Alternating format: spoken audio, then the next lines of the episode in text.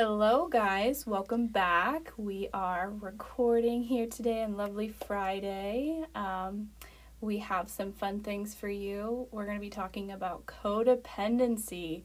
I think this has been requested by you guys, honestly, because we've someone heard has, yeah. Yeah, I think people so. ask questions about it. and it's necessary too. So Yeah. whoever requested it, Yeah. thank you. Yeah. I mean, not only do we have our personal experiences with codependency, but we talk about it a lot professionally. yeah, a Um, lot. A Mhm. lot. It's really common. It Mhm. comes up a lot in marriages. Yeah, Mhm. I think like intimate And- relationships, but Yeah. but as we talk about it, you'll see it's kind of like almost in any relationship. Um, yeah. It only it's more apparent in mhm. intimate ones, but it's I think like anything, you see things way more in your like yeah. romantic relationships. You Yeah, can't probably. hide. you Right. just can't hide as Right. much. It's all out there in the open. Mm-hmm. Um, but before we dive into that, I have a really We need a little sound effect for our I questions know. now. Like, I wish we had like, a, drum song roll or, something. this is gonna sound like bangs. People are gonna be like, "Oh, my ears." This is the drum roll leading up to our fun question.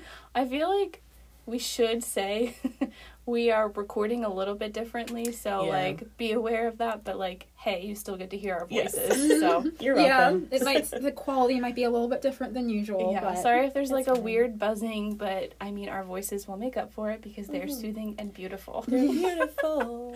Ooh, that's a song I haven't heard in a while. I like it. Back to 2010. My ears. Um, what you got, Grace? Okay, dun dun dun.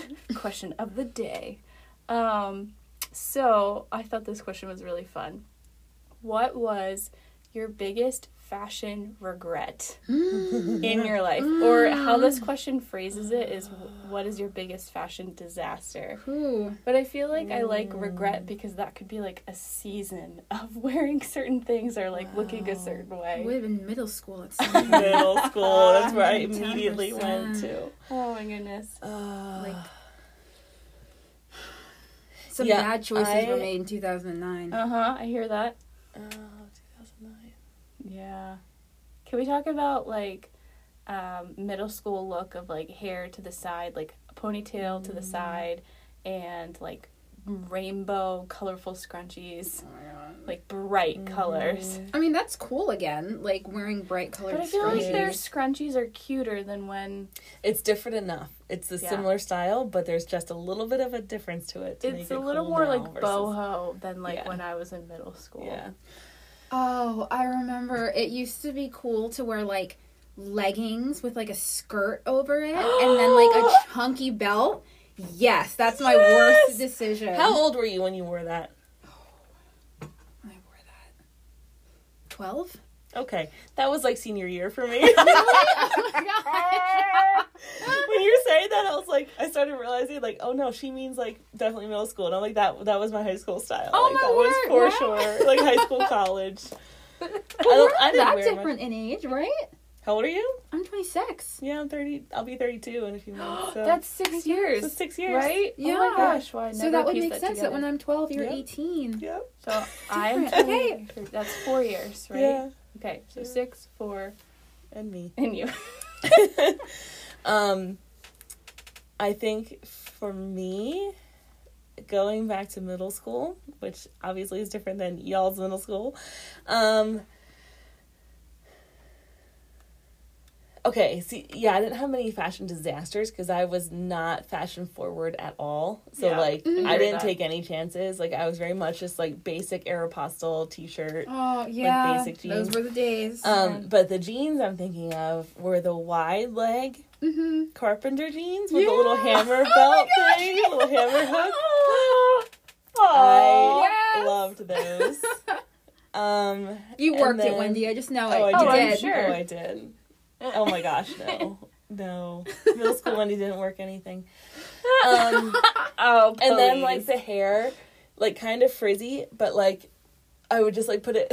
I'm trying to show it. Um, put it in a ponytail and like just like pull it really tight oh, and like slick, so it'd be like Mm. slick, but not like nice slick because it still had frizzies, Yeah. but just like tight, and there was nothing Yeah. I so know what you mean. Yeah. Did you Yeah. guys scrunch your hair? Or you guys have pretty straight hair, so maybe you didn't. I did it. Yeah. Okay, yeah. My Yeah. hair is very different day to day. Like there are days where it feels curly, a day where it feels wavy, and days where it feels like I don't know what the heck it's doing. But most of the time, I try to make it straight. Can we go home, find pictures of ourselves? No, no. Oh! Guys, Please, and post them on our Instagram. Yes, Please. I need to go find some of my middle school. Oh, I yearbook hate this pictures. question now. I hate this We're all doing it. We're all doing it. it It's not just you. A fun, innocent thing we just No, talk it's not. about, but now there's going to be visuals. There's gonna be pictures. Because you guys need to see my hair. I don't know if I have any of the jeans because I'm thinking more like yearbook pictures. Um, but yeah, you guys need to see my hair in like Oh, sixth yes. grade. Yes, I, yeah, I want to see your guys' pictures. I do Yeah. not want to post mine, Oh but I'll do goodness. it You will. because I'm a good sport. So what's your fashion? I feel like I just didn't have a great style and was like Same. too much of a tomboy, but like also secretly like I wanted had the to hammer look belt, so you did, um, but like still secretly wanted to be like super beautiful and like still had all these insecurities. yeah. So I just like tried to like look good but didn't have a style and so like that's very evident from like junior high to like senior year. Mhm.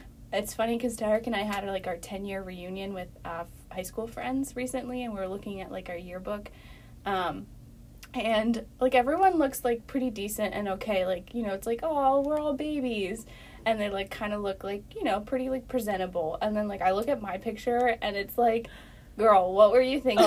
The way you're wearing that scarf and the tassels on that scarf and like Mm. my hair was up and like not even done and like um oh my gosh That's my the Grace look, though. You make it cute. Just because Grace did it, it's cute. I There you go. don't think so but thank you that's very gracious of you um and I uh had like kind of like uh, like a like a real vibe with my eyebrows like I at that Oh, the point eyebrows was like shaving my eyebrows because I didn't like uh, uh tweezing them It was supposed like- to be like pencil mark eyebrows Yeah. back when I was in high school and Like stuff. really like, like literally just a pencil. Oh boy. But I wasn't even doing that. Like they were Mm. still really thick, but like they look like tiny little mustaches above my eyes. Oh, Grace.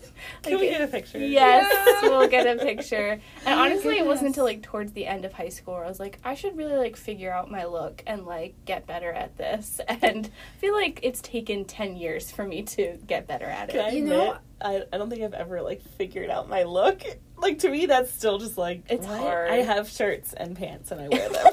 like, I get dressed. I'm not naked in the morning. Like, that's why. It's just practical. I buy what's cheap and what can pass is like a work shirt or like play shirt. Oh. what can yeah. pass? That sounds like hashtag That's mom life though. But it's been my whole life. We'll Take the gearing up. excuse. Take the excuse. It works.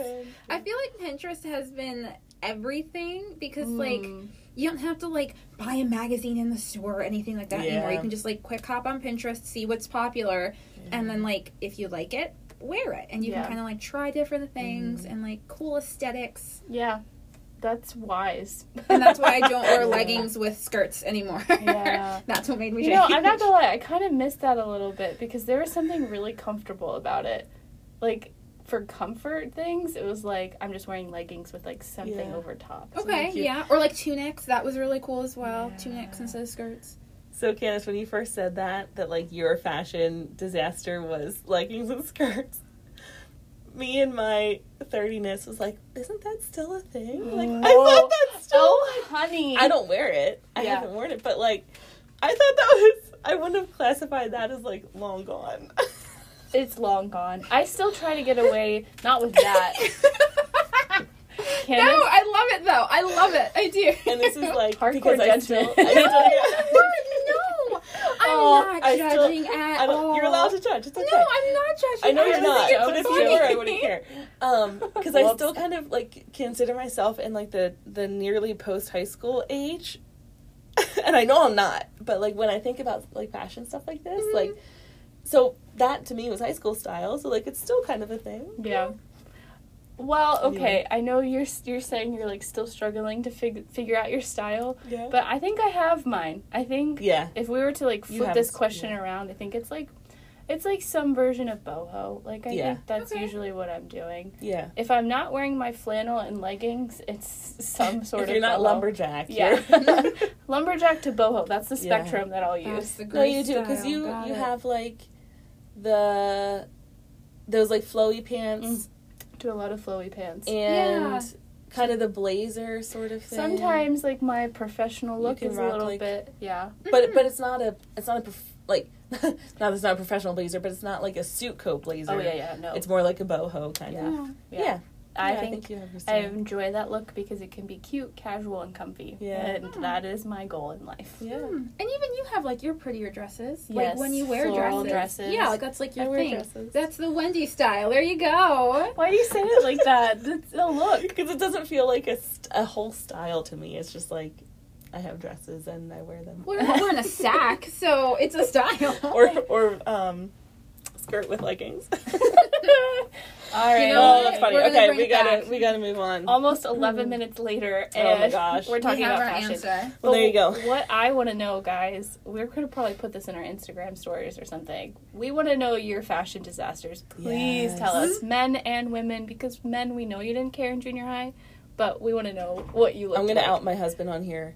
Ooh. I don't know if there's a better term for them these days, but we call them wife beaters. Oh yeah. He was king of the ribbed white tank top. I remember goodness. this in high school, and everyone thought that was so Yes. cool. Oh yeah. Oh, yeah. Yeah. Oh my goodness. Anywho, So anyway. we want to know, guys. We want to know. Codependency. Yeah, what we're here to actually talk about, um, we want to talk about codependency, and Wendy's going to tell us a little bit Yeah. about, you know, some facts about it. I'm going to teach you what codependency is. The term codependency, it's a very um I don't know what no, not umbrella term, but it's it's broad. I think there's a lot that can encompass Mm-hmm. a, a lot that codependency encompasses, but it mainly refers to an unhealthy mental, emotional, physical, or spiritual reliance on a partner, friend, or family member. That is a very broad definition, I guess, isn't it? So, right? um, the term was coined in the 50s in AA programs to describe those who enabled or rescued partners with addiction. What's an AA program? Alcoholics Anonymous. Okay, Mhm. cool. So, or Al-Anon, Al-Anon. which is like um, help for those who have a uh, family member with addiction. yes, oh, I've never for heard the of loved Al-Anon one. before. Mhm. Cool, that's really awesome. They're tight knit people, I tell you what. Yeah. Yeah. Uh, so one drastic example that I use often to describe codependency is like a wife who's married to an alcoholic. So he, let's say he's out drinking every night. He gets home really late. He oversleeps every day. Every morning she wakes him up. She gets him up, gets him ready, gets him to work so that he doesn't experience the natural consequences of his drinking. So Mhm. naturally, if she was not rescuing him and being codependent, um, he would probably get fired because he'd be late for work. He'd show up drunk. He wouldn't show up at all, and he'd probably get fired. But she is taking that. She's being codependent and making sure that he gets to work Mm-hmm. on time. Um, obviously, not being codependent affects the the partner. Like yeah. it has great effects. So if he didn't go to work, if he got fired, there'd be financial repercussions. That's not easy. Don't to Mhm. overlook that. But um, that's like a, a kind of drastic classic codependent. Yeah, and I think that's like where that the term was coined in those drastic examples. Mhm. Yeah. and then now it's like so that's where it started and now it's kind of developed a little bit more into the emotional spiritual mental part too not just physical Mhm. reliance Mm-hmm. um, someone who is codependent needs to rescue to feel okay Mm-hmm. so it, it is tied in with their identity it's a sense of like if i am not making sure that you're okay then i am not okay Yeah, like physically, emotionally, you just don't Mhm. feel okay in your body Yeah. if you're not rescuing. Yeah. Or just the, the mental self talk of like, I'm worthless because I'm not saving someone, Mhm. kind of. Or like it's my fault, there are consequences because I could have done something. Yeah. Yeah, exactly. Yeah, identity is a good word. We'll get into that Yes. later. I think identity and codependency are very, Mm-hmm. very tight. Yep. Codependency is not a diagnosis, but there are disorders from the DSM that contribute to codependency. A lot of anxiety and depressive disorders, personality disorders like dependent personality disorder. Mm-hmm. Yeah, so we can see like a lot of, you know, potential disorders going with that, but there Mhm. is no diagnosis. It's just, it's just more something that we see in relationships or attachments. Mhm. Um, But yeah. I want to give another example that's a little bit more benign that might our listeners might relate to a little bit more. Let's say there's a couple dating, engaged, married, and um, they've worked themselves into a place where they don't have many friends individually or as a couple, and they're pretty much together all the time, just the two of them. And um, codependency can come out in if I'm not with you, if I'm not, if I'm by myself at any point in time, I just, I don't know who I am. Yeah. I don't know what I'm interested in. I don't know who my friends are outside of you. Mm-hmm. And, um, you know, I don't have any hobbies. I don't have any interests. I don't feel okay doing things on my own Yeah. because you are my identity. Yeah. Um, and that's so dangerous because we cannot have any other person be our identity. Yeah. Yeah. There's a little bit more of a realistic working example of codependency. Yeah. And it's like um security blanket almost. Yeah. Mhm. Yeah. Grace, um, you had talked about the well, you didn't talk about it in the podcast, but with Candace and I before, you talked about the giver and the taker roles in codependency. Can you explain that and what that Mhm. means?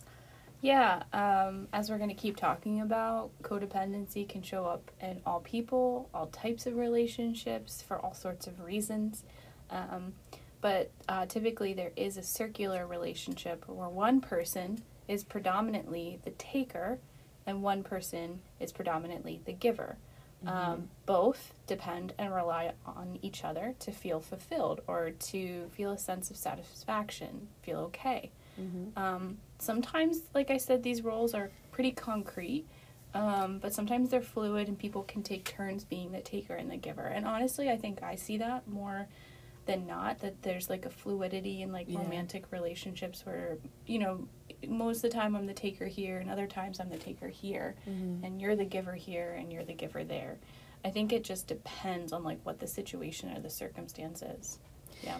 I think in addictive relationships, it might be more concrete. Mm-hmm. The giver and taker roles might be more concrete, and more just relational, emotionally codependent relationships. It gives and takes. Yeah, I think that's that's spot on. Yeah, um, because there usually has to be like a taker, um, and there has to be a giver um, in a, relationships where there's addiction. Mm-hmm. Yeah.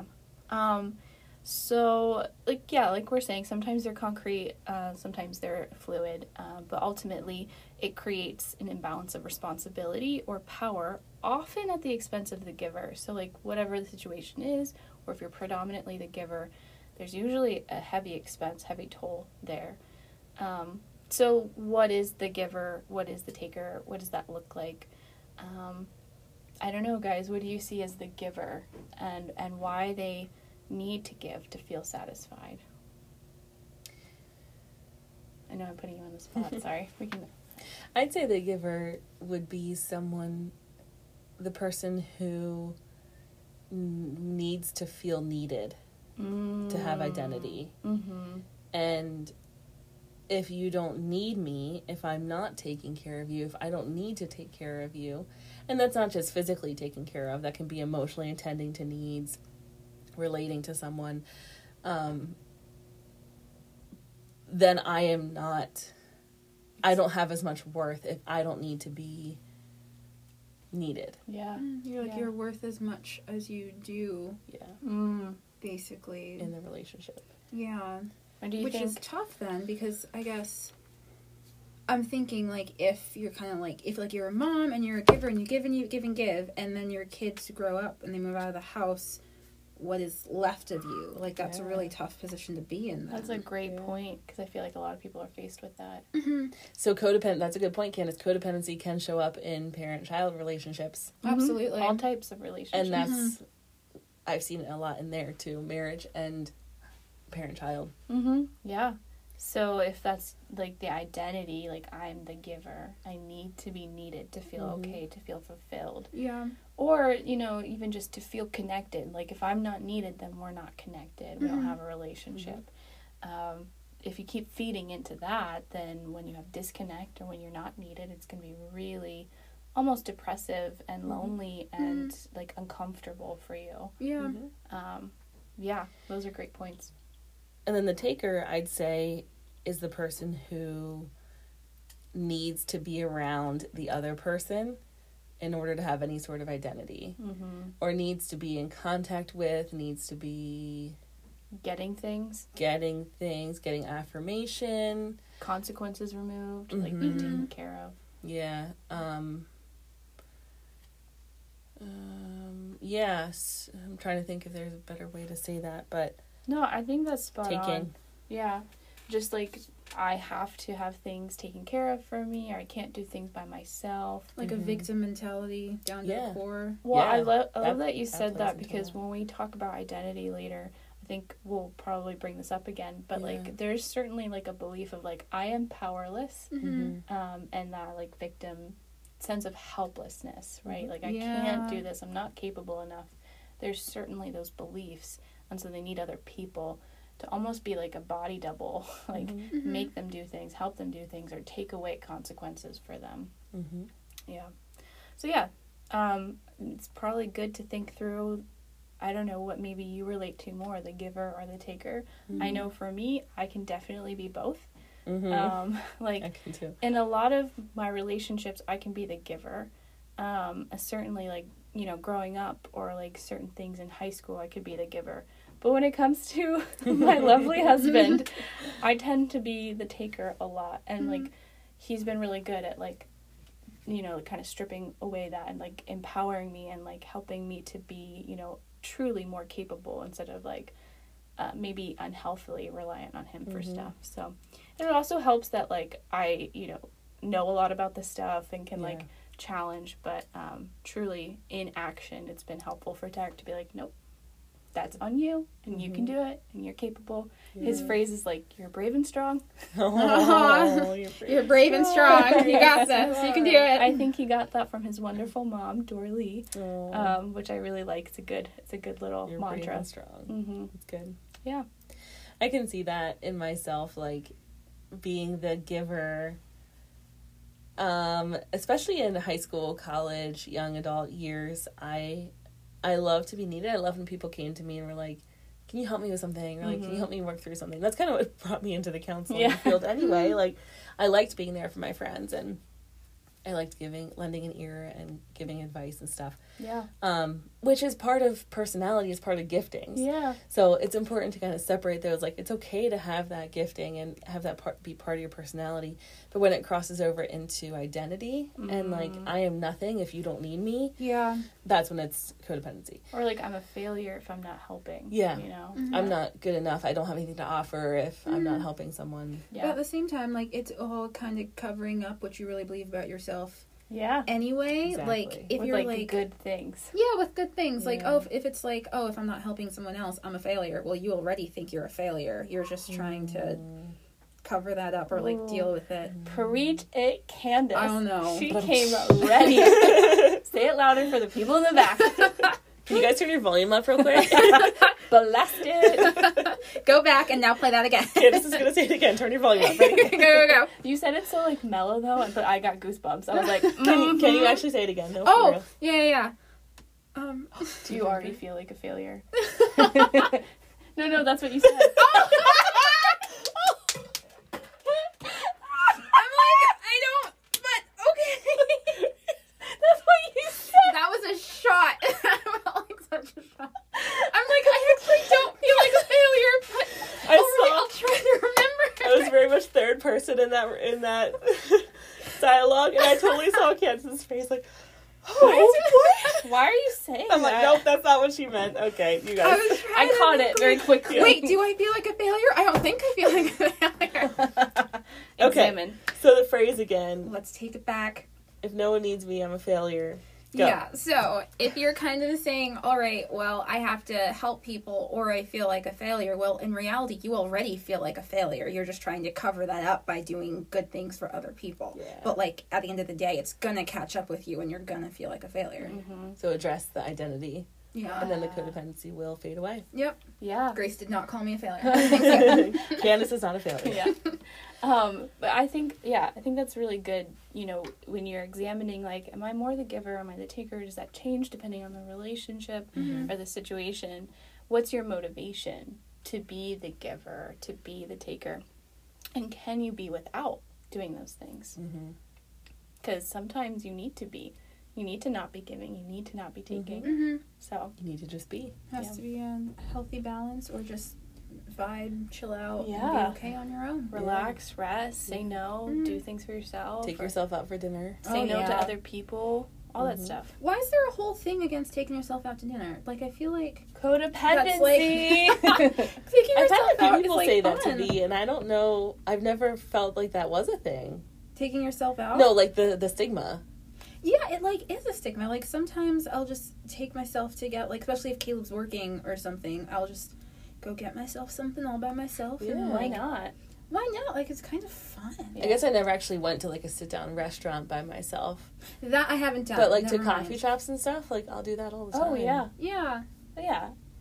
I think that's fine. Yeah. Mhm. I Do actually really do love it though when like you know when I'm working on codependency with clients and they're you know I love tapping into what do you think's gonna work because like you Mhm. have ideas about work, what works for you you Yeah. know things I'm gonna tap into what you know your strengths This is a team effort. mm-hmm and sometimes clients will be like I think I'm just gonna go out to eat like I think I'm gonna take myself out to dinner like a sit down restaurant and Do I'm it. like that's awesome Mhm. do it Do so it. I mean like certainly it feels a little odd but like Yeah. who cares Mhm. yeah, that's yeah spend some time with yourself. Yeah, and something that I teach more of my takers, I guess, is to like clap for themselves, like physically Mm. when they do something. Because like in session, if any of my clients listening to this, they're aware of this already. but like when you come in and like you do your homework assignment or like you grow in some way, I'm like, did you clap for yourself? And they're usually like, no. And I'm like, then I'm gonna clap for you.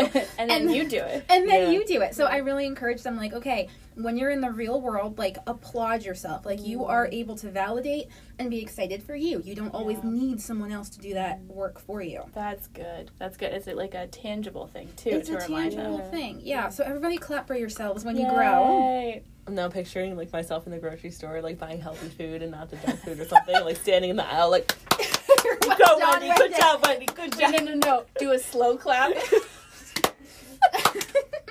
Yay, Wendy! I did it. Guys. Come on, Yoders, get on board. That would be amazing.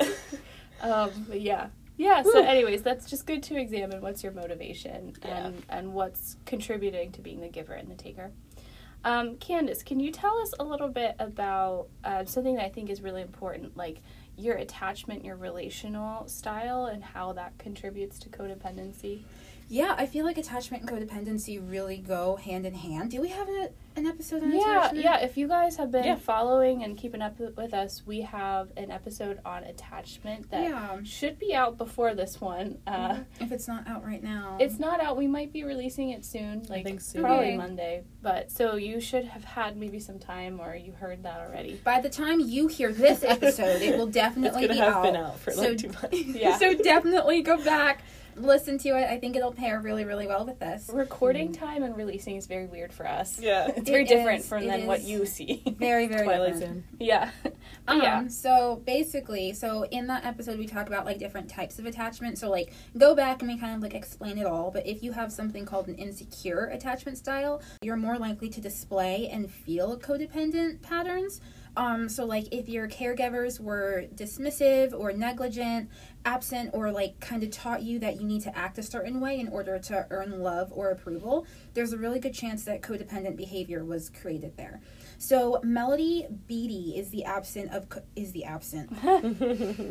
Words are hard. Words are hard. Melody Beattie is the author of Codependent No More, and she kind of teaches that children who feel emotionally abandoned by a parent naturally produce a lot of anxiety around the fear of abandonment through their life, um, especially in romantic relationships. So, like, they might have a really consistent fear of, like, I'm going to be abandoned, they're going to leave me, those types of, like, really tough feelings Yeah. which in turn people who are codependent learn to put the needs of others above their own in order to re- meet, maintain the relationship and that's where we see boundaries go down the toilet just not being able to advocate for yourself and not being able to do what you need to do in order to like be a healthy person Yeah.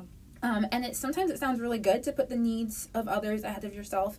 I feel like in the Christian world we hear that a lot of like, oh, what is it? Um, Oh. there's a verse. Oh. Oh. There's so many verses. There's so many. about like. You know, people could say love your neighbor as yourself. Um, people Something could like say that. like, um, Oh shoot, there's probably a million things in Proverbs. There's probably a million, but like you can't care for others well until you know how to care for yourself. I think Well- Jesus was a good example of that, not in a verse specifically, but he'd often take time away. He He'd took go away break. by himself. Mhm. Yeah. And being God, he didn't have to do that. He could have tapped into his godhood and Yeah. No, but he was going, but fully he was man fully and man. fully God. and Yeah. he chose to He always did things according to like what he needed to do too. Like I Mhm. think about the story with like Lazarus. Like I think we talked about in this on this podcast before, but like he could have chosen a different route that would have like made more sense to get to Lazarus quickly. Mm-hmm. And for those of you who know the story, Lazarus was dead, and Jesus um, was told that he was dead and could have gotten to him more quickly, but he chose to wait three days according to the route that he was taking. And like no one understood that, and people were mad at him for that. Mm-hmm. But he got there when he got there because that's what he had planned to do. Mm-hmm. And, you know, he still felt a lot of emotions, but then he still healed. So, like, he wasn't being pushed or, like, bullied by, like, a fear of what other people think. Um, but he was following what God told him to do. Mm-hmm. I think of, like, other verses, um, like Galatians 1.10. The, you know, above Galatians 1.10, Paul's talking about, you know, the gospel. But I like this verse for, like, recovering people-pleasing or recovering codependency is Galatians 1.10 says, For am I now serving um, God or am I now a servant of man? If I was still a servant of man, I would not be a servant of God. Really like that because it's like I'm not putting my fear of man and like fear of man leaving me or rejecting me or what they think about me if they're judging me. I'm not putting that over who I serve and who God says I am. Um, I love Galatians 1:10. It's a good one. To really convict you to say like am i serving man right now? Am i being a servant of man or am i being a servant of god in what i'm doing and how i'm acting? Um, and yeah.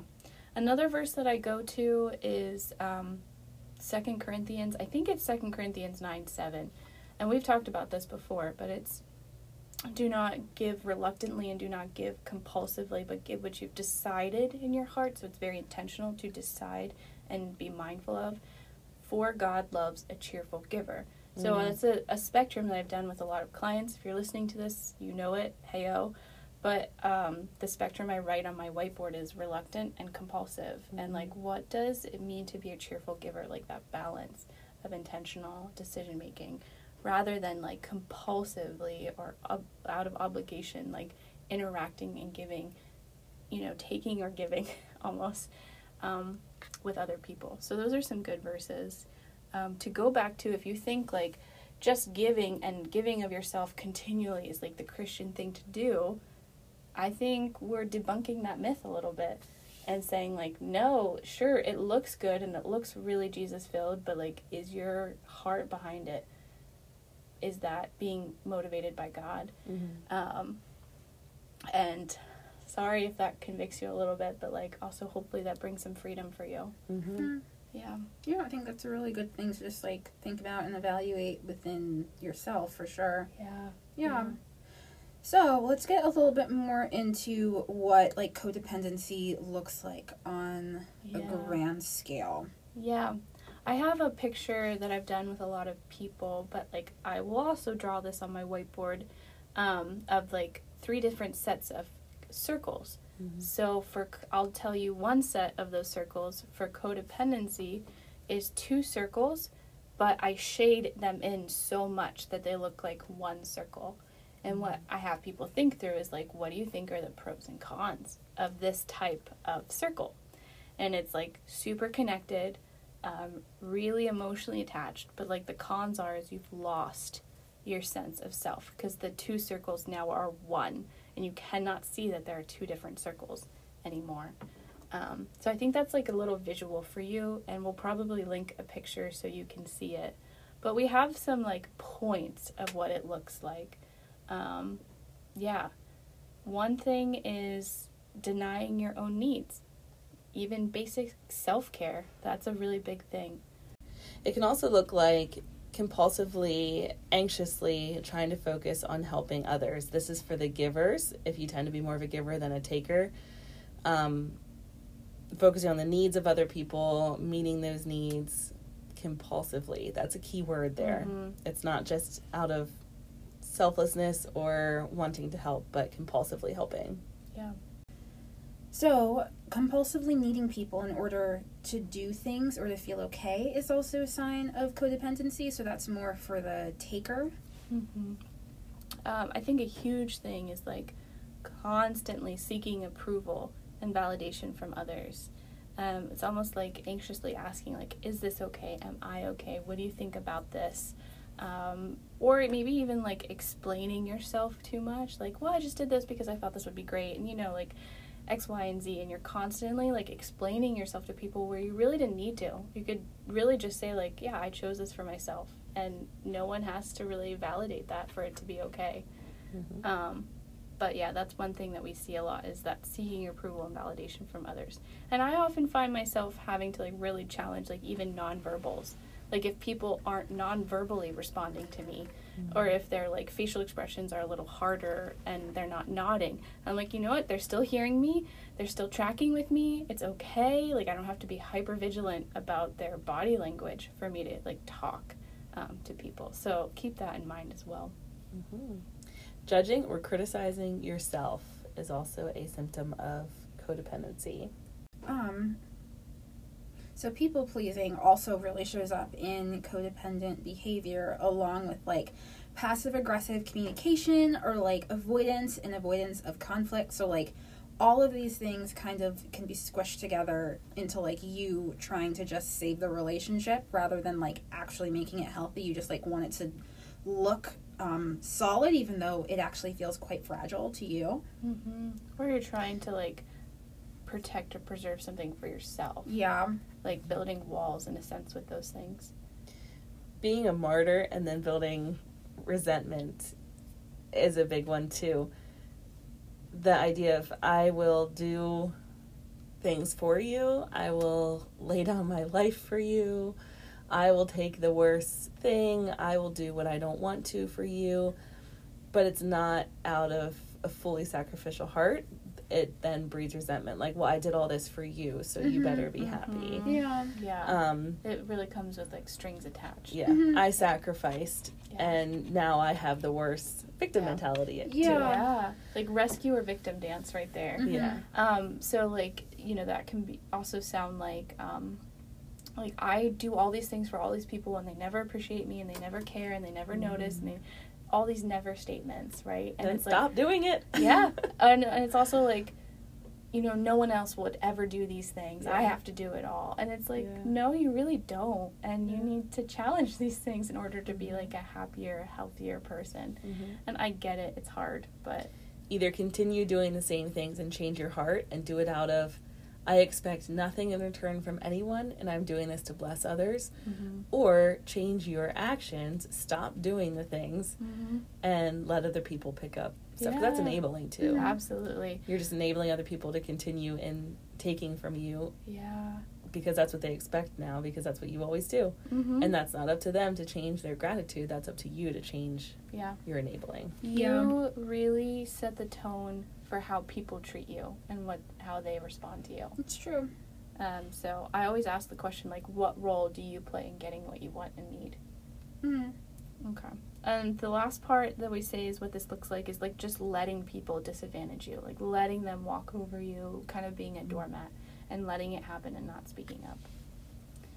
So, something that we keep talking about is like or we I think we said this before is like it is natural and it's sometimes like a personality thing to want to give Mhm. um, and to enjoy being needed. Um, but what we want to talk about is why is codependency unhealthy? What makes it unhealthy? So, Candace, would you share that with us? Yeah, so everyone has a loved one, and like you can feel responsible for those loved ones, and like Mhm. everyone at some point has needed someone else to help them. However, like codependency doesn't really refer to like all caring behavior, it's more Mhm. like when that behavior gets to an excessive or like unhealthy degree because it strips people of their identity. So basically, with codependency, someone's identity becomes contingent upon someone else. Like, if you need, like, your best friend to need you, this is codependency. Mm-hmm. If you need your husband to always be around or like do something in particular for you, that is codependency 110%. percent Mm-hmm. Um so Dr. Excelbert, I think that's how you Yeah, you got it. that's how That's you pronounce name. it. Hi, I'm Dr. Excelbert. That's kind of fun. I excel, Bert. Well, he says that responsibility for relationships with others needs to coexist with responsibility to self. Isn't that good? And that's really good. I'm going to put it on a poster. Can we say it again? Responsibility for relationships with others needs to coexist with responsibility to self. That's really good. You should have is turned your volume up before you came Yeah. yeah. that again. By. Yeah, turn it up. That is so good. yeah, because you very still have a responsibility to relationships. You still have a responsibility to give to people, to serve, to love people. hmm But you also have responsibility to self. Yeah, absolutely. You have responsibility to self. I really like that quote. Yeah, it's a good one. You guys could get a tattoo. You know, put it on a T-shirt. You know. Totally getting tattoos. Let's do it. yeah. So there can be a sneaky side of codependency. when you start working on codependency, I I see a lot of people swinging. So pendulum, you know, pendulum is one side is codependency, the other side is independency. Mm-hmm. And the balance in the middle is interdependency. So when you start working on codependency, it's very easy to swing to the other side of like, I don't need anyone. I can. I only rely on myself. I take care of all of my needs. Um, I don't need emotions. I'm going to disconnect. Swinging into perfectionism, and I need to do everything perfect. Um, judging self and others, expecting others to be independent. You know, you need to be self soothing. You need to be reliant on yourself. I can't help you. Not only don't I need you, but I don't need to help you. I don't need to be there for you. Yeah.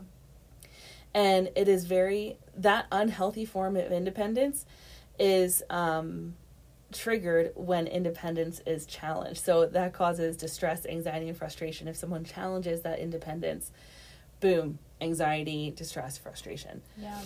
So be very aware, like when you start working on not being codependent, be so aware that you don't swing to the other side of that pendulum into independence where you start thinking, I don't need anyone and no one Mm. needs me. That's really good to note. Yeah. Mhm. Yeah, absolutely. And like we said, that's the sneaky side of it. Yeah. Like you don't think that that's going to be bad, but Right. those things are not healthy. Both Dependence. extremes are unhealthy. So, like I said before, the middle of the pendulum is healthy dependence, which we call interdependence. And Grace had mentioned the circle picture before, where um, the two circles on top of each other were codependence, and two separate circles were. You did say that. I actually didn't say the, in the Oh. separate one yet, but just Oh, so you guys know, the how the codependence one is the circles like really t- enmeshed together, like loss of self, Mm-hmm. uh, but super connected, over connected. Yeah, and then there's in- no there's no distinct circle. They're Yeah, you circles, can't yeah. tell at all. And then independence is two separate circles. So that's a picture for you that Mhm. they're very self-sufficient and independent Mhm. of each other, but there is no connection at all. So then the interdependence is like a Venn diagram. Yeah. where the circles cross over there is there's connectedness in the middle there's similarities so you and someone else share similar interests you share passions you share certain things in your life but there's still um, distinct two distinct circles Mm-hmm. so interdependence looks like prioritizing self-care knowing your identity in christ um, that's i think that's where healthy healthy interdependence actually needs to stem from is knowing that my myself i have worth and i have value because of who christ is Mm-hmm. and anyone that comes alongside me i want to have a relationship with i want to serve i want to receive from um, but i'm okay with who i am i don't need that person to complete me to fulfill me i don't need to fulfill them Yeah. it also looks like having boundaries, letting others make their own decision, letting other people have boundaries, having boundaries for yourself. So that's respecting someone else. If someone else says, you know what, I just need some time to myself, um, I'd rather not be together tonight. Okay, the response, the interdependent response would be, all right, great. I could use some time to myself too. Mm-hmm. let's enjoy ourselves not together Yeah, just Um, respecting that. respecting that boundary so building self-worth and valuing yourself practicing self-compassion being authentic to self and i think a lot of these self things can relate to other people as well. So practicing compassion for other people building up their worth or reaffirming their worth and their value.